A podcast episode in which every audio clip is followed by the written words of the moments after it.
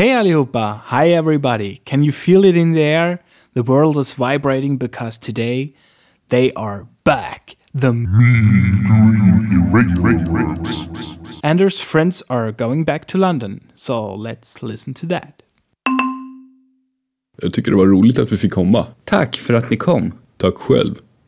Tog du med den lilla älgen åt din flickvän? Glöm inte den. Nej då, det var den sista de sålde i affären. Så jag slog till och den får jag inte glömma. Visste ni förresten att jag bokade biljetter till London när ni sov?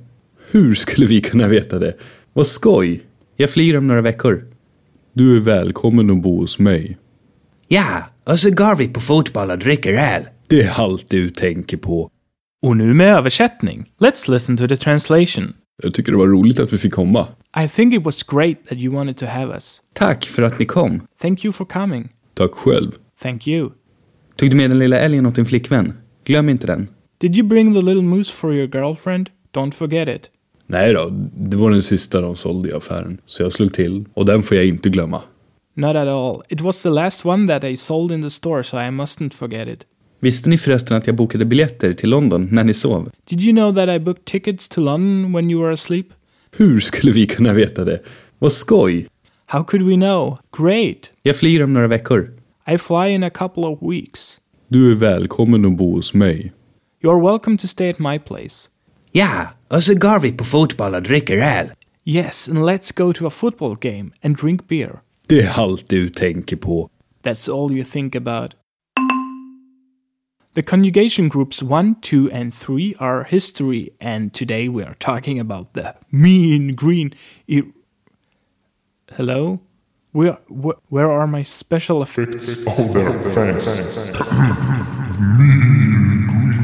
Verbs.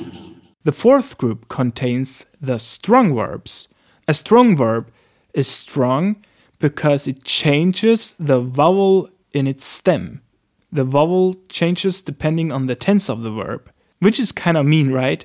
So in the dialogue, we had skriva, which means to write. In the dialogue, however, it was skrev because the sentence was in simple past. So I, e became e, e. Only the verbs komma, to come, and sova, to sleep, don't change their vowel. Since the simple past of komma is kom and sova is sov, they are still considered irregular.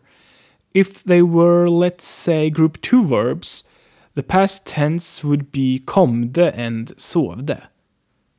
Unfortunately, irregular verbs are irregular because they are used often, and there is no real rule on how to conjugate them.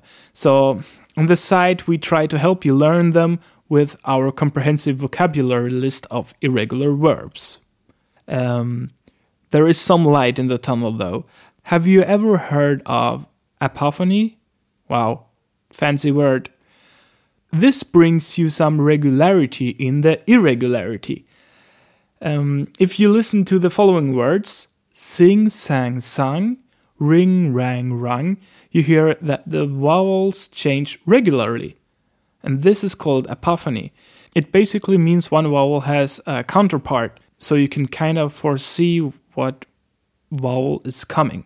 This is common for Germanic languages like English and Swedish. There are four common stem modifications.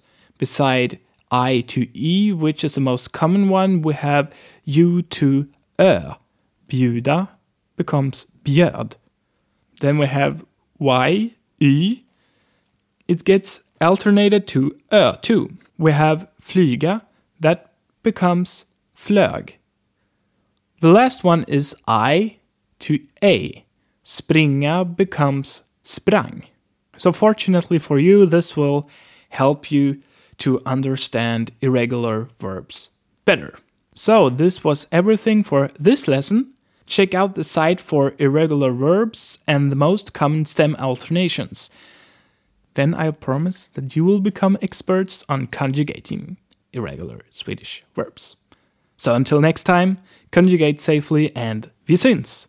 Remember to stop by sayitinswedish.com for additional interactive material for this lesson, videos, and more awesome resources for learning Swedish, and become a part of the Say Swedish community.